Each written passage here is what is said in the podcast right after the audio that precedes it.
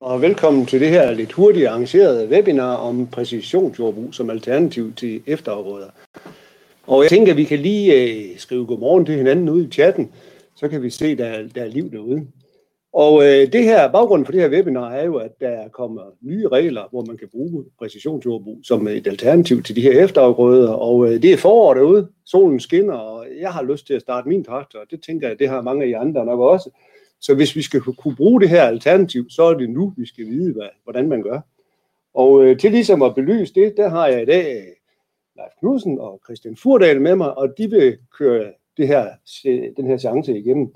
Og vi starter med Leif, som vil lave en, en, en kort indflyvning til det, og så bliver der plads til nogle spørgsmål, og så kommer Leif tilbage, og så kommer Christian og alt sådan noget, men det tænker jeg, at de selv styrer. Så øh, værsgo til dig, Leif. Tak for det, og velkommen til det her øh, seminar. Ja, det er en fornøjelse for mig, at øh, jeg kan præsentere det her øh, virkemiddel til efterafgrøder. Vi har jo hårdt brug for nye virkemidler, og det her virkemiddel, det er blevet selv på den måde, at der har været gennemført et pilotprojekt, øh, som Landbrugsstyrelsen har stået for i samarbejde med SIGES og Aarhus Universitet, og ikke mindst øh, 20 deltagende landmænd. Og jeg vil sådan set godt sige tak til de landmænd, der har deltaget i pilotprojektet, fordi det er ikke mindst via dem, at det her det er ikke bare blevet et pilotprojekt, men omsat til et virkemiddel, som alle nu kan bruge. Det er sådan, at bekendtgørelsen, der regulerer det her og giver den her mulighed, den først lige er sendt i høring øh, her i torsdags eller i fredags. Så øh, vi må sige, at det er helt nyt og helt aktuelt.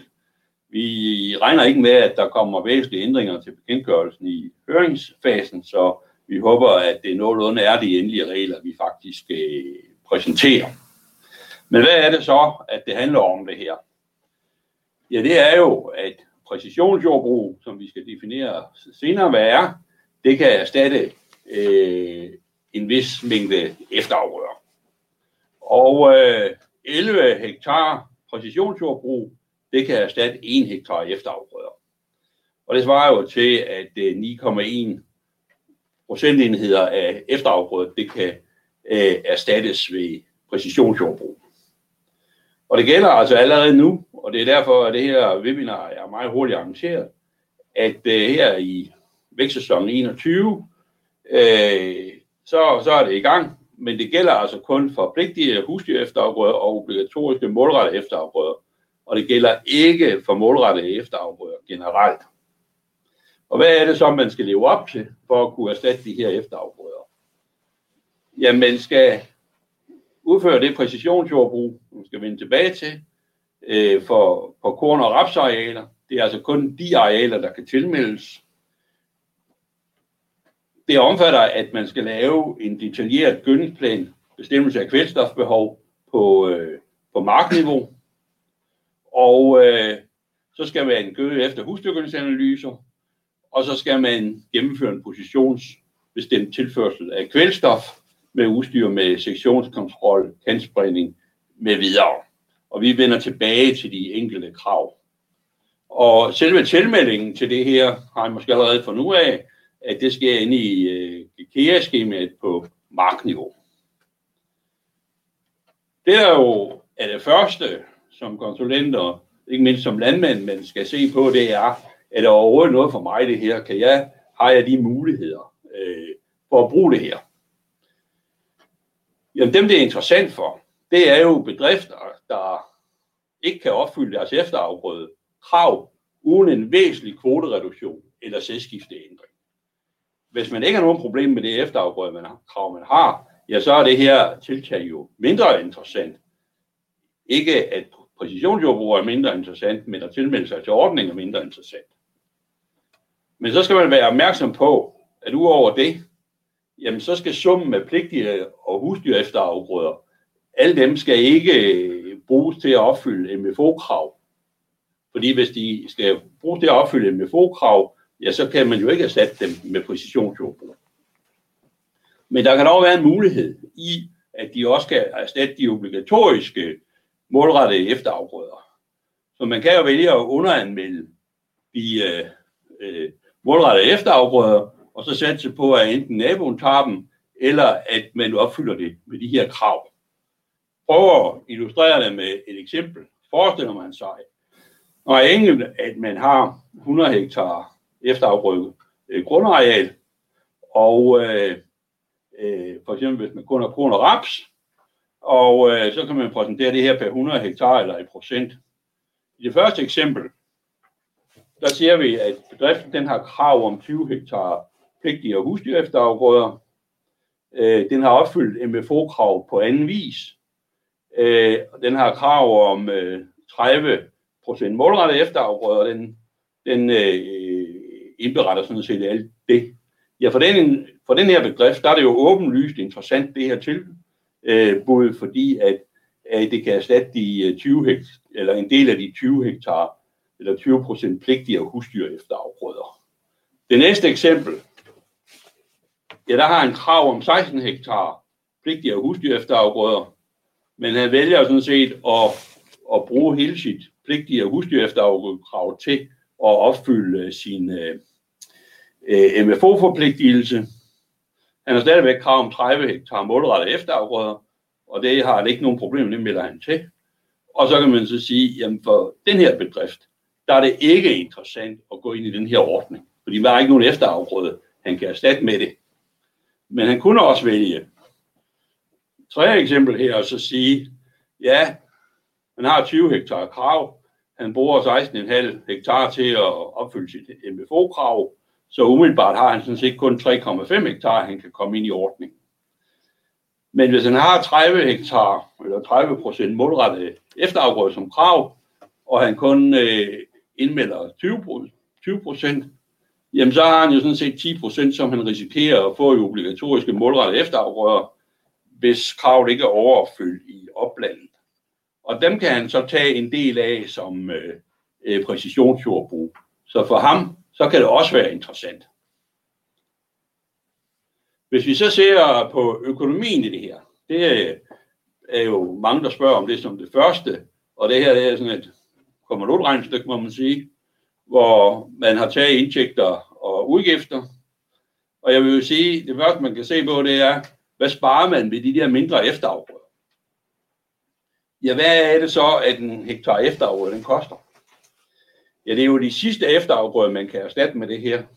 Så det er jo dem, man eventuelt skulle lave sædskifteændring på, eller som resulterer i, i den store kvotereduktion. Og der kan man jo regne ud, at de efterafgrøder, de koster jo let 2-3.000 kroner hvis, per hektar, hvis man skal have dem som, øh, som sædskifteændring. Så hvis man lige den siger per 100 hektar, kan det erstatte 9 hektar efterafgrøder, jamen så vil den indtægt, man kan forhindre og miste ved at melde sig til, det er jo 9.000 til 27.000 kroner. Vi mener jo også, at præcisionsjordbrug i sig selv er et meget fornuftigt økonomisk tiltag, der kan give et mevebyt. Her der er der regnet med et mevebyt på, på 1 til, til 3 hektokilo, og øh, det mener vi er meget realistisk. Positionsbestemt tildeling i sig selv mener vi jo typisk regner vi til 1 hektokilo mevebytte, men der er jo også andre tiltag i det her, der gerne skulle resultere i et større mevebytte. Og så en anden ting, der resulterer i mevebytte, det er, at man får meget mere fokus på sin markdrift, og det er måske det allervigtigste. Der er selvfølgelig også nogle omkostninger. Gyldeanalyser af hver tank koster noget. Vi skal også huske, der skal en øget konsulentbistand til. Det kan godt være, at man kan lave det hele selv, men det kan også godt være, at der ligger en del konsulenttimer. Her der er der regnet 16 konsulenttimer på 400 hektar. Det er sådan lidt ud fra erfaringerne fra pilotprojekterne. Og så skal man også være indstillet på som landmand, at der er en øget driftledelse. Fordi man skal bruge noget tid på at få rettet sine gødningsplaner til. Man skal bruge noget tid på at lave, lave tildelingskort, selvom det er måske konsulent, der laver det. Øh, så øh, øh, koster det tid, og det skal man være indstillet på at bruge. Men i de fleste tilfælde, hvis man ser på det overordnede regnstykke, jeg har ikke summet det, tallene sammen, men så er der faktisk en god økonomi i, i det her. Det bør der være. Øh, kommer selvfølgelig an på, hvad man gør i forvejen. Gør man det meste i forvejen, jamen øh, så er der jo ikke så mange øh, omkostninger til driftsledelse, men der er heller ikke så mange mereindtægter ved det. Hvis vi ser på ideen i det her, hvad, hvorfor er det så, det giver en miljøeffekt? Ja, ja, det hele det stammer jo fra, at udvaskningskurven, den er krum. Og det kan vi se på, på den kurve til venstre, at hvis man ligger på optimum, så har man så ud fra en masse forsøg, øh, igennem de forsøg regnet ud, at i tilfælde her, så er udvaskningen omkring 32 kg per hektar. Hvis man giver mere gødning end, end optimum, ja, så stiger kurven mere, end den falder, hvis man giver mindre gødning. Det vil altså sige, med samme kvælstofmængde, hvis man kan tildele den præcist i forhold til behovet, så kan man altså reducere kvælstofudvaskningen. Og på samme måde, så, så kan man jo også øge sit udbytte. Øh, og det er egentlig det, der driver det. Udvaskningsreduktionen, den er ikke øh, enorm i det her. Øh, den er jo sat til cirka 3 kilo i gennemsnit, og det er jo derfor, der skal cirka øh, 11 øh, hektar med præcisionsjordbrug til at erstatte 1 hektar efterafgrøder, der giver en, øh, der er sat til at give en, en reduktion i kvælstofudvaskning på cirka 30 kilo. Og hvorfor er det så, at, at, at ens kvælstoftilførsel den afviger fra behovet? Ja, vi ved jo, at der er stor variation mellem markerne. Vi ved, at der er stor variation inden for marken. Den er faktisk ofte større i dag end mellem mellemmarker, fordi markerne de bliver så store. Der er variation i indholdet af kvælstof i husdyrgødning mellem de enkelte lager. Og vi ved også, at øh, tildelingen af kvælstof, den kan godt spredes noget uens. Og det er egentlig det, der giver, øh, øh, er hele ideen i det her, gør tingene bedre, så kan man med samme kvælstofmængde både få et højere udbytte og en lavere kvælstofudvaskning. Og så øh, inden vi går over til de enkelte krav, så var der egentlig øh, mulighed for at stille øh, nogle spørgsmål. Men hvis der ikke er nogen spørgsmål, så går vi sådan set videre til de enkelte krav, så skal de nok komme undervejs.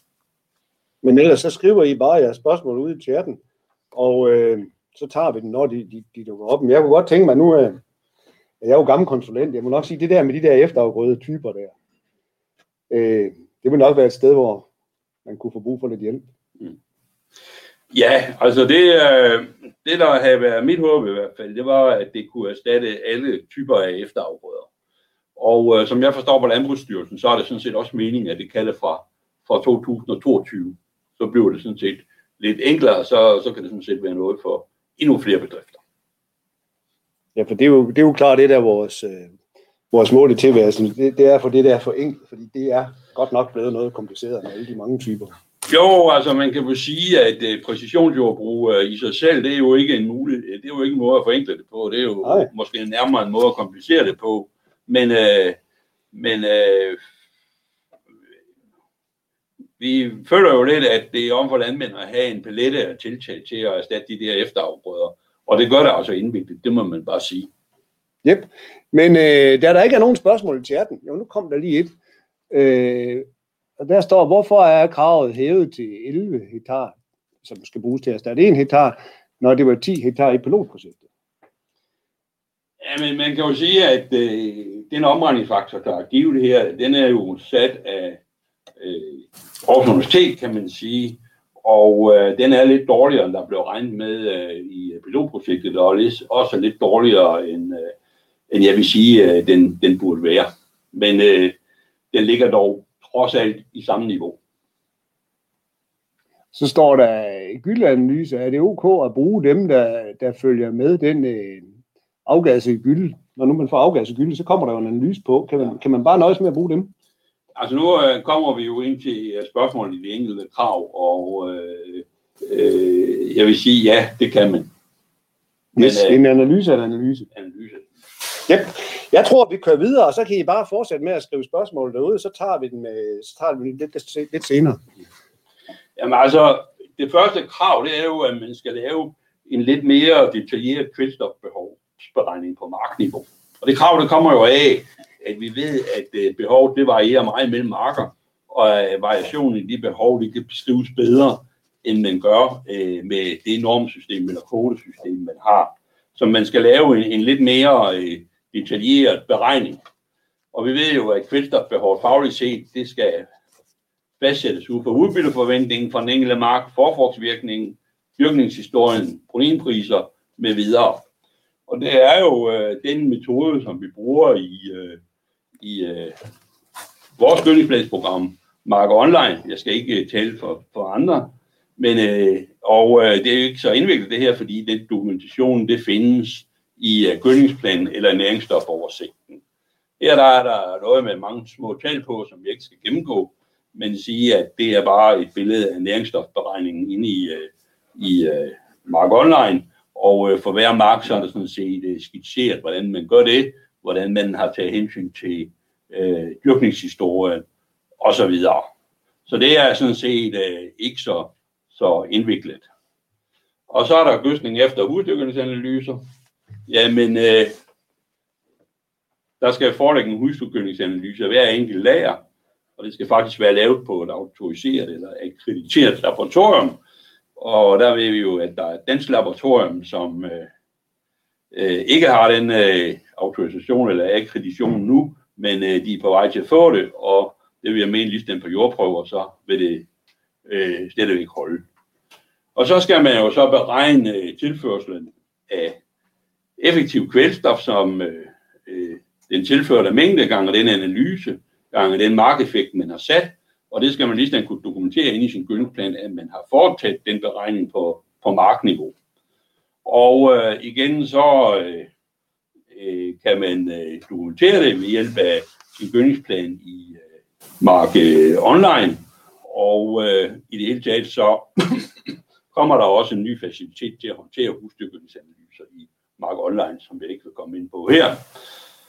Øh, det, der kan være udfordringen her, det er jo at sige, at man, øh, normalt så laver man en gyldningsplanlægning ud for normtal om vinteren. Det skal man stadigvæk gøre.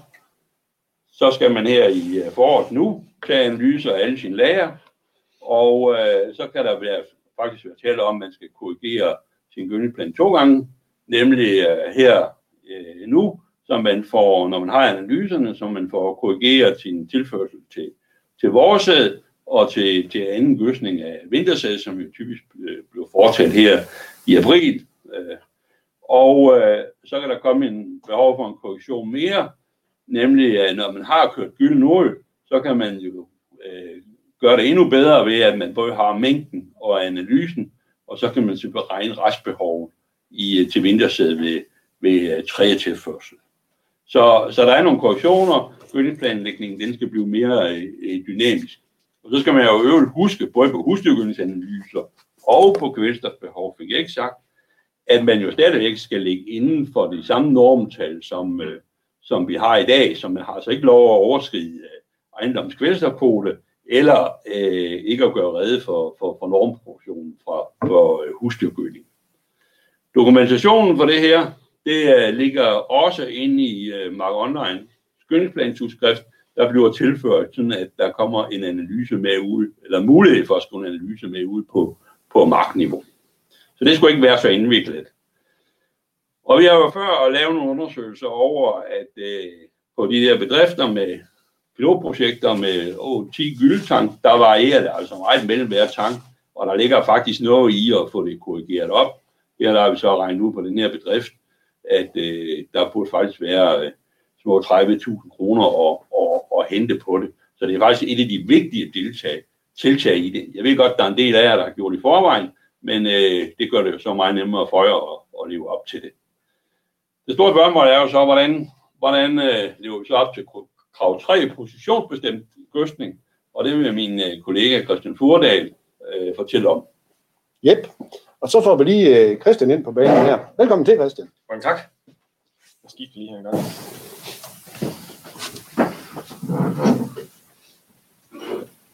Den vil. Ja, det skal jeg ikke gøre. Nu bliver det spændende. Sådan. Ja, og jeg har lige lavet den her lille disposition til, hvad det er, jeg vil sige. Og øh, først fortælle lidt omkring de her tekniske krav, der er til spredeudstyret. Og så som det, som Leif har nævnt her om kravet om positionsbestemte kvælstoftildeling. Så vil jeg lige kort komme ind på, hvordan man laver den her faglig gode øh, positionsbestemte kvælstoftildeling. Og så er der selvfølgelig nogle dokumentationskrav til, hvordan man, man har gjort det her. Og så er lidt om komme omkring, hvordan man kan håndtere det her dokumentation i Crop Manager. Udstyr til spredning. Jamen, øh, en centrifugalspreder, den skal udstyres med kantspredningsudstyr, sådan så gødningen bliver på marken, så godt og vel. Øh, og det har langt de fleste gødningsspreder nu til dags jo. Øh, og så skal man så også øh, kunne øh, lave kildespredning, altså den her sektionskontrol, hvor man tildeler spredebredden i, i, i dele af, af hele bredden. Og det gælder selvfølgelig også, hvis det er en sprøjte, der er det nok endda nemmere at gøre det, end det er med gødningsspreder. Og så kan der selvfølgelig kunne laves den her øh, positionsbestemte variabel tildeling, så man skal have GPS-udstyr på, på traktoren øh, eller sprederen, sådan så at man i et enkelt punkt kan give en mængde tildelt efter et kort. Så skal udstyret jo kunne gemme alt det her i en logfil med de tildelte mængder, også det vi kalder et as applied kort. Og så er det meget specifikt i reglerne, at det skal kunne konverteres til shapefiler, sådan så Landbrugsstyrelsen, når de skal kontrollere det her, ligesom har et ensartet format, de kan kigge i.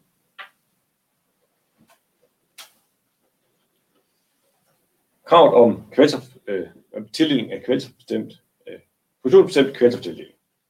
Og det skal ske på et fagligt grundlag. Og det kan man selvfølgelig diskutere, hvad et fagligt grundlag det er. Vi mener, at det bør ske efter Robin Hood-princippet, øh, fordi det er veldokumenteret, at det er sådan, det skal gøres. Og det gør man på baggrund af biomassen. Hvis man har et område med høj biomasse, altså nogle store planter, nogle kraftige planter, så er de mindre behov for kvælstof, end hvis der er en lav biomasse. Så man flytter fra områder med høj biomasse til områder med lav biomasse. I de områder, hvor biomassen i forvejen er høj, det er fordi jorden har stillet øh, mere kvælstof til rådighed, end der, hvor biomassen er lav. Derfor giver det rigtig god mening at flytte på den vej. Og det er dokumenteret i rigtig mange år. Øh, og vi støtter tit på diskussionen om, at det må være de områder, der har det høje udbyttepotentiale, der hvor der er høj biomasse, der skal have mere, men, men det kan vi simpelthen ikke vise i forsøgene, det er øh, Robin Hood. Vi tager på det rige og giver til de fattige. Og dog så kan man altid finde områder i marken, hvor det ikke er sådan. Fordi hvis nu det er en våd plet, hvor biomassen er lav, hvor der simpelthen ikke er øh, mulighed for, at vi får et ordentligt udbytte, så øh, er der ingen grund til at tage kvælstof fra de rige og give til de fattige. De er så fattige, de ikke skal have lov at overleve, kan man populært sige. Og det kan også gælde nogle udvindede pletter, hvor der simpelthen er for langt imellem planterne, hvor biomassen bliver for lav på den måde. Øh, og der har planterne jo en mindre konkurrence med kvælstof, og den lave biomasse skal ikke yderligere øh, have noget fra de rige. Så øh, kan det ske på forskellige måder, at man måler biomassen. Det kan være fra satellit, man ser det. Så har man jo for eksempel CropSat eller Crop Manager eller andre øh, systemer, hvor man finder øh, satellitbilleder deri og omfordeler efter det. Det kan også være øh, sensorteknologi, for eksempel som jeg Sensor eller GreenSeeker eller andre øh, fabrikater, de her, som, som kan måle biomassen derude. Om det er satellit eller sensor, er, er princippet det samme.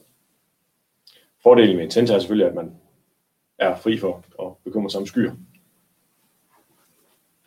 Dem kan vi endnu ikke få til at flytte sig. Og hvordan rent fagligt laver man så den her faglig gode positionsbestemte tildeling af kvælstof?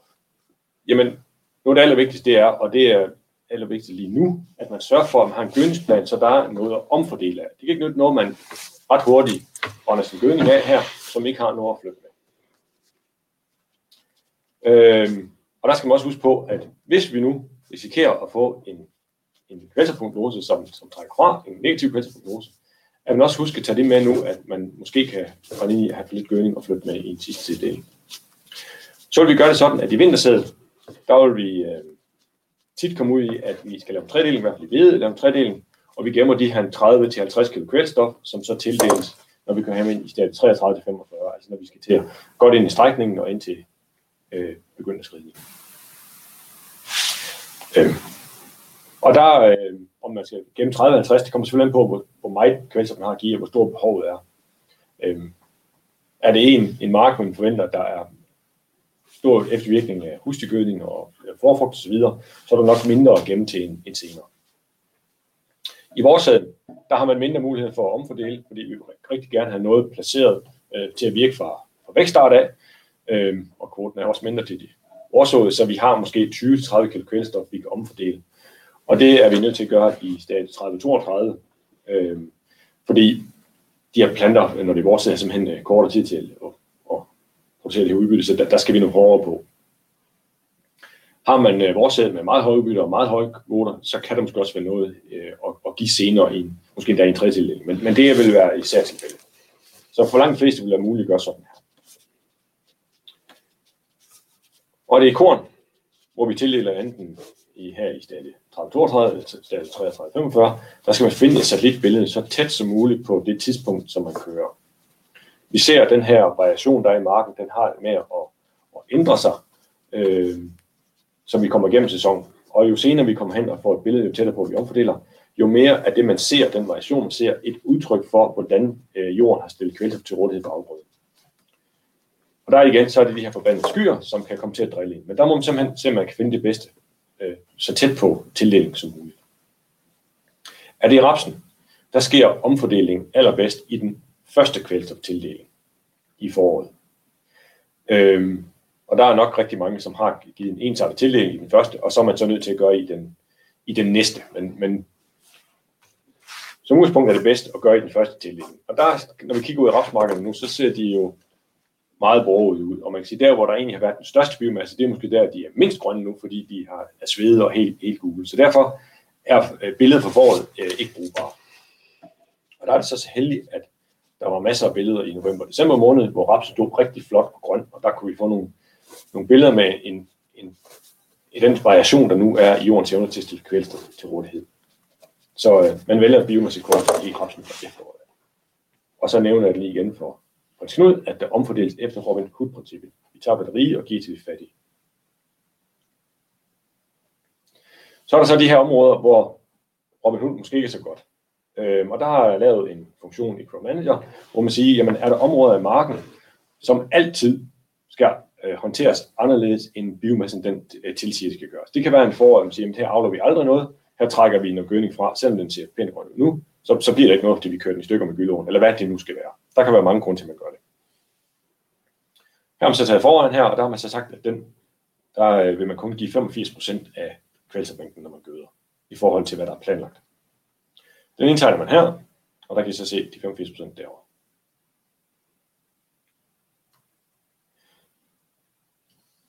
Så kan der også være områder i, i marken, som er med andre øh, ting end, end foråret. I kan se over til højre, der kan det være en bakketop, eller en lavning, eller læhavn, eller hvad det nu skal være, som man, en sandplet, som, som man vil tage ind.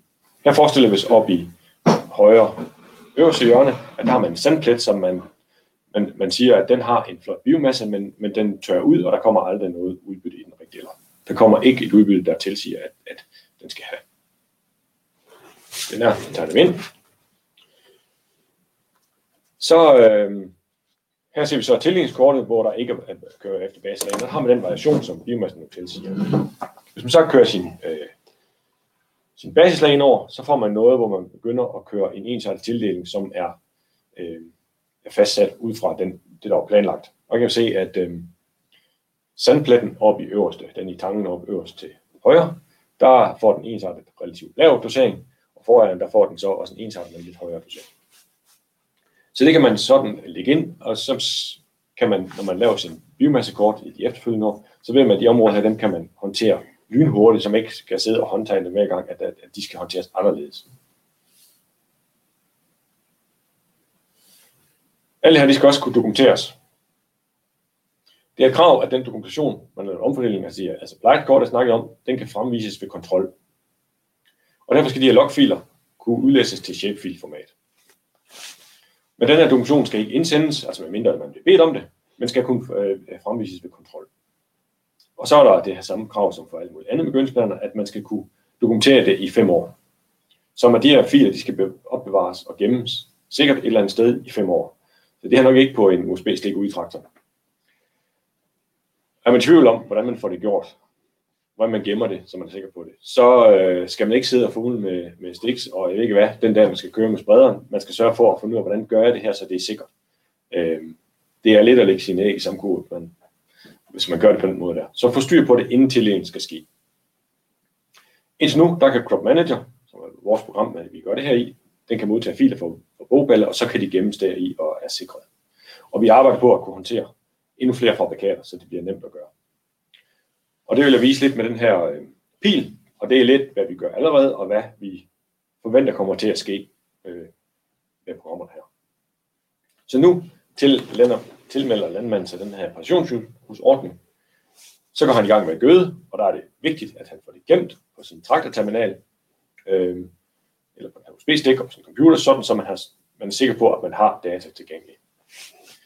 Så øh, forventer vi sådan i Group Manager, at man kan overføre sin logdata, og så kan man parre det her logdata fra den enkelte mark med den gødnings, øh, øh, planlagte gødningstilførsel, man nu havde i sin markplan, i sin gødningsplan, sådan så de bliver lagt sammen. Så øh, kan man lave et overbliksbillede, hvordan man han kan se ja, sine marker og se, hvordan øh, der er logfiler på de enkelte marker. Og så øh, kan han, når han kommer hen til september måned og skal styre på sin efterafgrøder, og hvor meget han er klar med det her, og se, der er nogle af markerne, hvor han ikke fik det gjort, dem han fik det gjort, så har han styr på det, og han kan tilmelde og fremmelde, som, eller han kan fremmelde de marker, som nu ikke øh, levede op til kravet. Så sker der det uheldige, eller man skal sige heldige for nogen, okay? øh, der kommer en kontrollant og tjekker, øh, og så har han det command, der kan, kan downloade det og vise det frem og lade sende det til, til Landbrugsstyrelsen, når de står der. Så det er sådan, vi forventer, det bliver her i løbet af året. Så det, det skal være nemt, fordi vi er bange for, at der er nogen, der får gemt det her på en USB-stik i traktoren, og så får han den pløjet ned, og så er det svært at finde. Jep. Tak til dig, Christian. Og så øh, kom der ellers gang i spørgsmålene derude. Og øh, det første, jeg lige noterede mig, det var Jens Lautrup, der spørger, om man kan tilmelde sig nu, og så fortryde øh, senere, hvis det, det her det går galt. Der er et eller andet. Hvis man har pløjet det der USB-stik ned, kan man så sige, nej, det vil jeg ikke alligevel. Og der tror jeg, Leif han er glad for, at han har dygtige kollegaer, for Marianne har faktisk svaret på det derinde for ham. For hun ved nemlig alt om regler, og hun skriver, at man kan godt tilmelde sig nu, og så kan man fortryde igen, øh, når den endelige deadline er der 10. september. Så skal vi ikke bare lige sige, den slap du for Leif. Det er meget heldigt, vil jeg sige, ja. at der er folk, der er klogere end mig. Så, så det var godt nok. Så har vi Jeppe Berner, han spørger om, øh, om det er alle gødningstildelinger, der skal gradueres. Og jeg tænker, at spørgsmålet går på, at jeg gøder min hvedemark tre gange. Skal jeg så graduere dem alle tre, eller er det nok, jeg tager en af dem, og så gør jeg det hele der? Det er nok at gøre det den ene gang. Ja. Det giver jo også god mening. Ja. Så, så det, det er sådan set, det er godt nok, at man gør det en gang per, per, per øh, Det er mark. stadigvæk på den samlede mængde, kan man sige. Ja. Øh, så øh, var der en, der spurgte, og det var en Andreas et eller andet, nu skal jeg lige, han spørger, er det, hvorfor er det egentlig kun raps og, og korn, det her det, det virker på? Ja, men det kan man godt øh, spørge sig selv om, øh, og, og, og det er i hvert fald en, en start. Altså, øh, det var jo et tiltag, som, som jo også godt kunne bruges i, i sådan noget som øh, majs specielt. Øh, selvom vi ikke har så meget erfaring med, med graduering af majs, så kan man så sige, net, netop øh, og et godt øh, bestemmelse af kvælstofbehov, det vil sådan set være et tiltag i majs, der vil være rigtig godt. Men altså, man har altså valgt at starte her, og, og det har sådan set også været øh, meget magtpålæggende for mig, at, øh, at vi skulle simpelthen i gang med hovedafgrøderne, og så ikke vente på, at vi kunne få, få øh, alting med. Vi er også blevet spurgt om, hvorfor, hvorfor gælder det ikke i frøgræs? Altså graduering af kvælstof øh, kan jo også være relevant i frøgræs, men der må man bare sige, at frøgræs, øh, øh, det tæller ikke med i efterafgrøde grundarealet, og øh, hvad skal man sige, den udvaskningsmæssige effekt af at graduere i frøgræs, den tror jeg faktisk også, den er relativt begrænset, fordi ja, frøgræs er jo ek- ekstremt effektivt til at, at forhindre udvaskning i sig selv.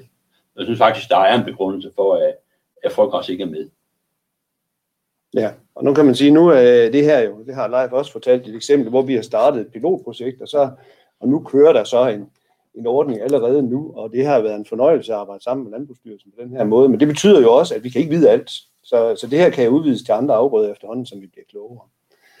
Øh, så spørger Jeppe om øh, den her indtildeling, den altid skal laves ud fra biomasse. Nu er der jo andre skoler inden for præcisionsjordbrug. Kunne man for eksempel, øh, når det gælder vores, øh, så lave det ud fra noget M38 eller, eller noget andet, som man selv synes øh, lige passer her?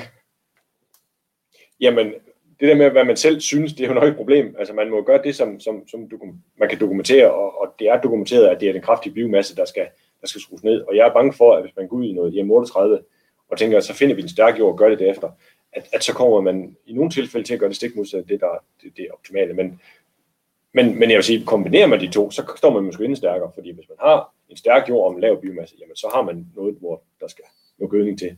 Men, men at, at placere den ene alene på M38, det vil jeg være meget øh, forsigtig med. Her plejer Leif altid også at sige noget om vores øh, arbejde med at undersøge, hvordan det her det virker. Jamen, altså, jeg vil jo sige, at, at, at i øh, bekendtgørelsen er det jo ikke øh, meget defineret, hvordan man skal gøre. Og det gør jo også, at der er et vis rådrum. Øh, selvfølgelig kan man gøre det øh, fagligt øh, forsvarligt. Jeg vil sige, og, og vi mangler nok at, at fortælle, hvordan man, man egentlig kunne gøre det i, øh, i Vorby. Det der er problemet i Vorby, det er jo også, at hvis man ønsker at omfordele allerede i stadie 30-32, så skal det i hvert fald være i år, et år, hvor fremspiringen er godt på alle øh, arealer, og det ikke mm. hælder igennem på, på lærpletter og, og, og alt sådan noget, så kan man komme galt af sted. Jeg mener faktisk, sådan set uden jeg har, kan dokumentere det, at den bedste måde at omfordele i vores på, det var at sige, lad os finde et biomassekort for et andet år for vinterved for eksempel, som viser øh, forskelle i mineralisering, det er jo det, man ser, og så lad det være basis for en omfordeling af vores sæd, og det kunne man sådan set godt gøre allerede ved såning, fordi at, øh, at øh, man kommer nogle gange for langt hen, hvis man skal omfordele efter biomassen i, øh, i vækstsæsonen. Men jeg tror, det er noget, vi kommer til at følge op på i det her projekt, hvordan vi gør det. Og det kunne måske også baseres på biomasse efteråret. Ja. Altså det, som biomassekort kan, og det er det hele tiden det, vi jagter, det er, at den kan vise øh, forskelligheden af, hvad jorden stiller til rådighed for afgrøden af kvælstof, altså variationen inden for marken. Det er jo sådan set den, vi jagter i alle tilfælde. Sådan lige for at drille lidt, så vil jeg jo lige fortælle en praktisk historie, for nu er jeg ude og gøde i, i forrige weekend, og der jager jeg gæstene væk med min gødningsbrødre. Der er altså ikke ret meget biomasse tilbage, for den har de knædet godt i bunden. Hvad gør man lige der? Jamen altså, man kan jo sige, at, at, at, uh, satellitten ser jo det, den ser, og, og, og den kan formodentlig ikke se gæs. Øh, så skal nok der er mange ellers. Ja, øh, og, og, og derfor skal der jo laves nogle tilretninger efter. Og det er jo det, man øh, blandt andet kan bruge til de der basislag mm. til. Fordi de der gæst, de æder vel stort set det samme sted hvert år, kunne jeg ja, forestille mig. De sidder Hvis den er råvildet og dårvildet og krondyr og, og alle andre mærkelige øh, skadedyr gør, øh, som vi har hørt om. Øh, og, og, og det er jo der, at, at basislagene kommer ind, for at man ikke hvert år skal sidde og bruge uanede mængder af tid på at, mm. sætte og lave de der tilretninger. Vi er godt klar over, at det her, det, det er, hvis, hvis der er mange af jer som landmænd, der skal bruge det, så skal det her blive nemt. Og jeg plejer at sige, at det skal helst blive så nemt, så det er lige så let at gøre, som at give en ensartet tildeling. Det her, det er jo i virkeligheden, hvad, hvad man godt kunne tænke sig at gøre, sådan rent intuitivt i marken. Øh, men, men det får man jo ikke gjort med, med den struktur, landbrugene har i dag. Yep. Så øh, får Christian lidt hjælp fra en kollega, det er Niels Petersen, der, der skriver, at man er ved at opdatere øh, Mark Online. Det kommer til at ske her, her sidst på ugen. Øh, og så er der et spørgsmål fra Lennart, der spørger, om der er noget krav til mindste omfordeling. Altså man kan forestille sig, at man gerne vil have rabat, men man vil helst ikke rigtig gøre noget, så skruer man ned, så man kun omfordeler en lille bitte smule. Jamen, som Leif lige sagde, så er der jo ikke øh, noget krav uspecificeret på, hvordan man skal gøre det, men, men igen, det er den her faglige måde at gøre det på, og og man kan selvfølgelig sige, at hvis man begynder at flytte et kilo kvælstof, så, så virker det jo som ren former. Altså, der skal være noget i det. Ja. Men, men, men det er sådan, at hvis man er tilmeldt sig, og man kan se på biomassen, at variationen den er så lille, at der ikke er nogen basis for omfordeling, så har det i hvert fald været i pilotprojekter, og det regner også med, at det bliver her, øh, tilladt ikke at omfordele, fordi man kan dokumentere, at der simpelthen ikke været et behov i den mark. Og så er mange altså med alligevel, fordi så har man undersøgt og gjort det, man skulle. Ja, for det støder vi jo også på en gang imellem, at man har fuldstændig ensartede marker. Så giver det jo ikke så forfærdeligt meget mening. Så, kan man jo, så skal man jo ikke om på det ret meget. Så uh, Tobias fra øh, Landbrugsstyrelsen skriver derinde uh, omkring de erfaringer, man har gjort sig i, i, i pilotprojektet. Og uh, jamen, jeg vil ikke læse det hele op. Prøv lige at scrolle ned, så jeg kan se det hele. Det er jo en lang smør. Uh, men uh, han uh, håber, at der er rigtig mange af jer, der vil bruge det her. Og øh, I skal selvfølgelig være opmærksom på de her dokumentationskrav. Og øh, det er jo sådan en af, af, de, af de ting, vi, det kommer vi til at bygge lidt hen ad vejen, fordi alle systemerne er ikke færdige endnu. Øh, ja. Så skriver Marie Jørgensen, øh, hvordan man dokumenterer, øh, at man har arealer, der ikke skal omfordeles. Jamen det gør man simpelthen ved at tage et biomassekort, der ikke varierer. Altså hvis man har fuldstændig ja. ensartet kort, ja. så, så er det jo den omfordeling, der er, det er, at vi omfordeler ja. ikke noget. Yes. Men så kan man jo ikke, så, hvad, det er jo ikke en checkfil. Hvad vil du nu gøre? ja. Så har jeg tiltro til, at, øh, at det finder man ud af. Ja. Altså, det er jo også klart, det er første år i ordningen, og der skal nok dukke nogle spørgsmål op undervejs. Og hvis man skal have svar på alle spørgsmål nu, før man kan gå ind i det, så tror jeg ikke, man skal gå ind i det, fordi at, at, at, at der, der kommer noget undervejs, det kan vi lige så godt sige. Men jeg synes, at, at, at det her, det er, øh, er noget, vi virkelig øh, skal, skal se, om vi ikke kan finde ud af, og jeg er rigtig glad for, at Landbrugsstyrelsen er positiv over for det, fordi jeg synes, det her det er et virkemiddel, hvor der både kan ske en, en udbyttefremgang og en miljøgevinst. Og det kan der stort set ikke ved andre virkemidler, jeg kan finde på, jeg har set endnu, i hvert fald. Så det er derfor, jeg synes, det her det er faktisk vigtigt for landbruget at, at få løbet i gang og at, at, at få en belønning af det i en god øh, landmandskab. Og så vil Mark Jørgensen bare lige påpege, at det er et relevant spørgsmål, for han fik det også mange gange i sidste uge. Men her tænker jeg jo, at, øh, at, at man kan jo gøre mange ting. Hvis ikke man kan lave en shapefil, så kan man jo lave en print screen, og ellers så kan man jo genfinde de der satellitdata. Det er jo ikke sådan, at de nogensinde bliver væk. Altså hvis man sidder og kigger øh, 1. maj, og marken er fuldstændig ensartet, så er det samme kort jo til at finde igen om næste år og om 10 år. Altså satellitkort forsvinder aldrig. Så, så det, det mener jeg nu er rimelig sikkert. Man skal bare huske, at det var det, der var grunden til, at man ikke graduerede. Jep, jeg tror, vi er ved at være igennem spørgsmålene. Øh, nej, der kom lige et mere der. Det er Paul Erik, der spørger. Nu skal vi lige scrolle, scrolle lidt ned, så jeg ikke se hele spørgsmålet. Det er måske et spørgsmål. Jo, hvis man nu uploader de her data fra en bøgeballe i Crop Manager, det er jo et af de systemer, der fungerer i dag, øh, er det så gemt i fem år? Og det tænker jeg, jeg det var et godt spørgsmål. Jeg sletter data sådan en bøge. Det har vi da ikke gjort før. Det vil vi bare sige ja. Ja, selvfølgelig er det det. Det vil Mike Jørgensen lige om lidt skrive. Selvfølgelig er det det. Ja. Ja, vi gemmer dem indtil vi sletter dem. Og det kunne jo så for eksempel være, at vi gemte dem i fem år, når nu det er det, der er kravet. Jep, vi øh, kom igennem øh, det her, og der var selvfølgelig udstående spørgsmål. Øh, men øh, nu er vi i gang, og, og I, må jo, I må jo ringe og spørge, hvis der er noget, der kniber. Og ellers så tænker jeg, at vi løser problemerne hen ad vejen. Øh, som Leif siger, så øh, har vi haft et rigtig godt samarbejde med Landbrugsstyrelsen, og det er jeg sikker på, at det, det fortsætter igennem det her forløb også, og alle er jo interesseret i det første år kommer til at fungere så godt som muligt, så vi kan få rigtig mange med næste år. Der var lige et spørgsmål. Det, og det er en kommentar fra Henrik, og det, den er jeg glad for at se. Yep. Jamen, øh, vi siger tak for i dag, og tak fordi I vil være med, og så håber I, I kan bruge det her. Der er i hvert fald øh, nogen her, Life og Company, der har, har, har bakset for at give os nogle flere muligheder at arbejde med, og øh, nu håber vi bare, at de de kan blive bragt i brug også. Tak for i dag.